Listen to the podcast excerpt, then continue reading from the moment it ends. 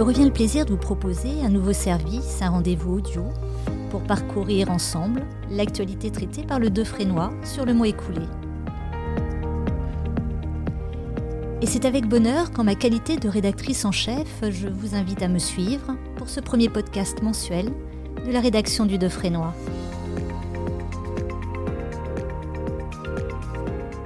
Alors sans plus tarder, voici l'épisode 1.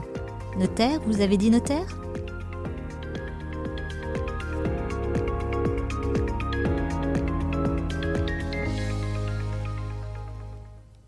La raison d'être du notariat a été dévoilée par le président du CSN, maître David Ambrosiano, le 23 septembre 2021, lors de la séance d'ouverture du 117e congrès des notaires.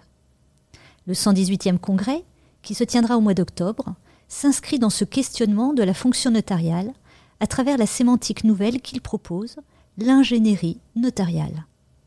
En effet, il ne s'agit pas ici du seul accompagnement des clients lors de la rédaction d'actes qu'ils sollicitent, mais pour l'ingénieur notarial d'anticiper les difficultés à venir grâce aux conseils sur mesure qu'il dispense. Il en va ainsi de l'ingénierie notariale au service du projet immobilier, la première commission du 118e congrès analysant notamment le consensualisme comme source de contentieux dans la vente immobilière, ou pour l'ingénierie notariale au service du projet de l'entreprise, la deuxième commission interrogeant l'actualité de la distinction entre droits sociaux négociables et droits sociaux non négociables. L'évolution de la société, les missions nouvelles assignées au notariat, témoignent de la nécessaire adaptation de la profession. L'assistance médicale à la procréation en constitue un exemple, puisque la loi bioéthique du 2 août 2021 a renforcé le rôle du notaire. Par ailleurs, tout un pan d'activité, encore trop peu exploré par certains, est mis en lumière par l'actualité législative par l'analyse des décrets d'application de la loi en faveur de l'activité professionnelle indépendante, publiée entre avril et juin, chaque praticien peut constater qu'il va, ou a déjà été appelé, à intervenir pour la mise en extinction du régime de l'EIRL, qu'il doit alerter ses clients professionnels quant aux mentions à apposer sur leurs documents et correspondances, ou encore les conseiller dans le cadre de la renonciation à la protection du patrimoine professionnel ou de son transfert universel. Mais pas d'inquiétude, puisque des évolutions, les praticiens en ont déjà connu. Ainsi, ils peuvent aujourd'hui témoigner, aux côtés des avocats, qu'ils savent réinventer leur méthode, comme dans le divorce sans juge. Et en glisse de clin d'œil, c'est aussi aux évolutions dans la pierre que les notaires s'attaquent, à en croire les transformations de la Chambre des notaires de Paris. Du côté de l'actualité législative et réglementaire, la loi climat lutte contre les passoires énergétiques en interdisant progressivement à compter de 2025 la location des logements les plus énergivores et, depuis ce mois d'août, la hausse des loyers de ces passoires thermiques. En conséquence, de nombreux biens immobiliers vont faire l'objet de travaux d'isolation thermique, notamment par l'extérieur, opérations pouvant causer des difficultés lorsqu'elles interviennent en limite de propriété.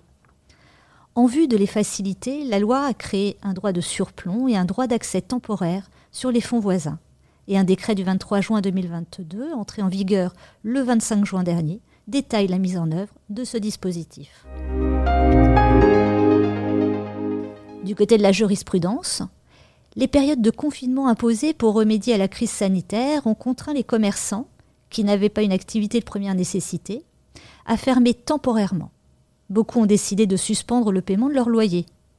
Par trois arrêts du 30 juin 2022, la Cour de cassation décide que la situation exceptionnelle ne les autorisait pas à procéder à une telle suspension. En effet, la mesure générale et temporaire d'interdiction de recevoir du public n'entraîne pas la perte de la chose louée et n'est pas constitutive d'une inexécution par le bailleur de son obligation de délivrance. Un locataire n'est pas fondé à s'en prévaloir au titre de la force majeure pour échapper au paiement de ses loyers. Et du côté de la profession, le collège de déontologie notariale, nouvellement créé, a été mis en place. Il est présidé par maître David Ambrosiano, président du CSN, et se trouve à ses côtés Yves Charpenel, premier avocat général honoraire à la Cour de cassation, Christian Vigourou, président de section honoraire au Conseil d'État, maître Gérard Dezan, notaire, ancien président de la commission de l'éthique notariale et de l'organisation des instances du CSN, et maître Henri Lenouvel, notaire, ancien président de la commission de l'identité notariale du CSN. Prévu par la loi pour la confiance dans l'institution judiciaire du 22 décembre 2021, un décret du 13 avril dernier en définit l'organisation, les missions et le fonctionnement. Ce collège de déontologie peut être saisi par le ministre de la Justice, par toute autorité de la profession habilitée à exercer l'action disciplinaire, ou se saisir d'office. Au cours de sa première séance, qui s'est tenue le 6 juillet dernier, le Collège de déontologie notariale a examiné un avant-projet de code de déontologie qui devrait être adopté dans les prochains mois afin de rendre plus accessible au public le corpus de règles applicables. À suivre donc.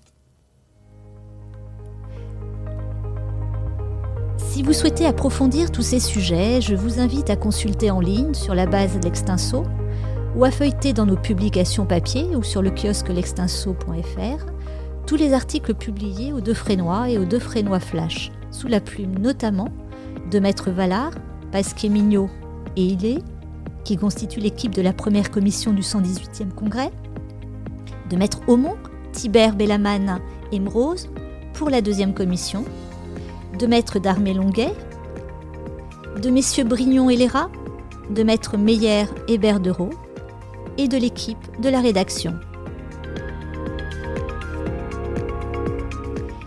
Merci à tous de nous avoir suivis. Au revoir.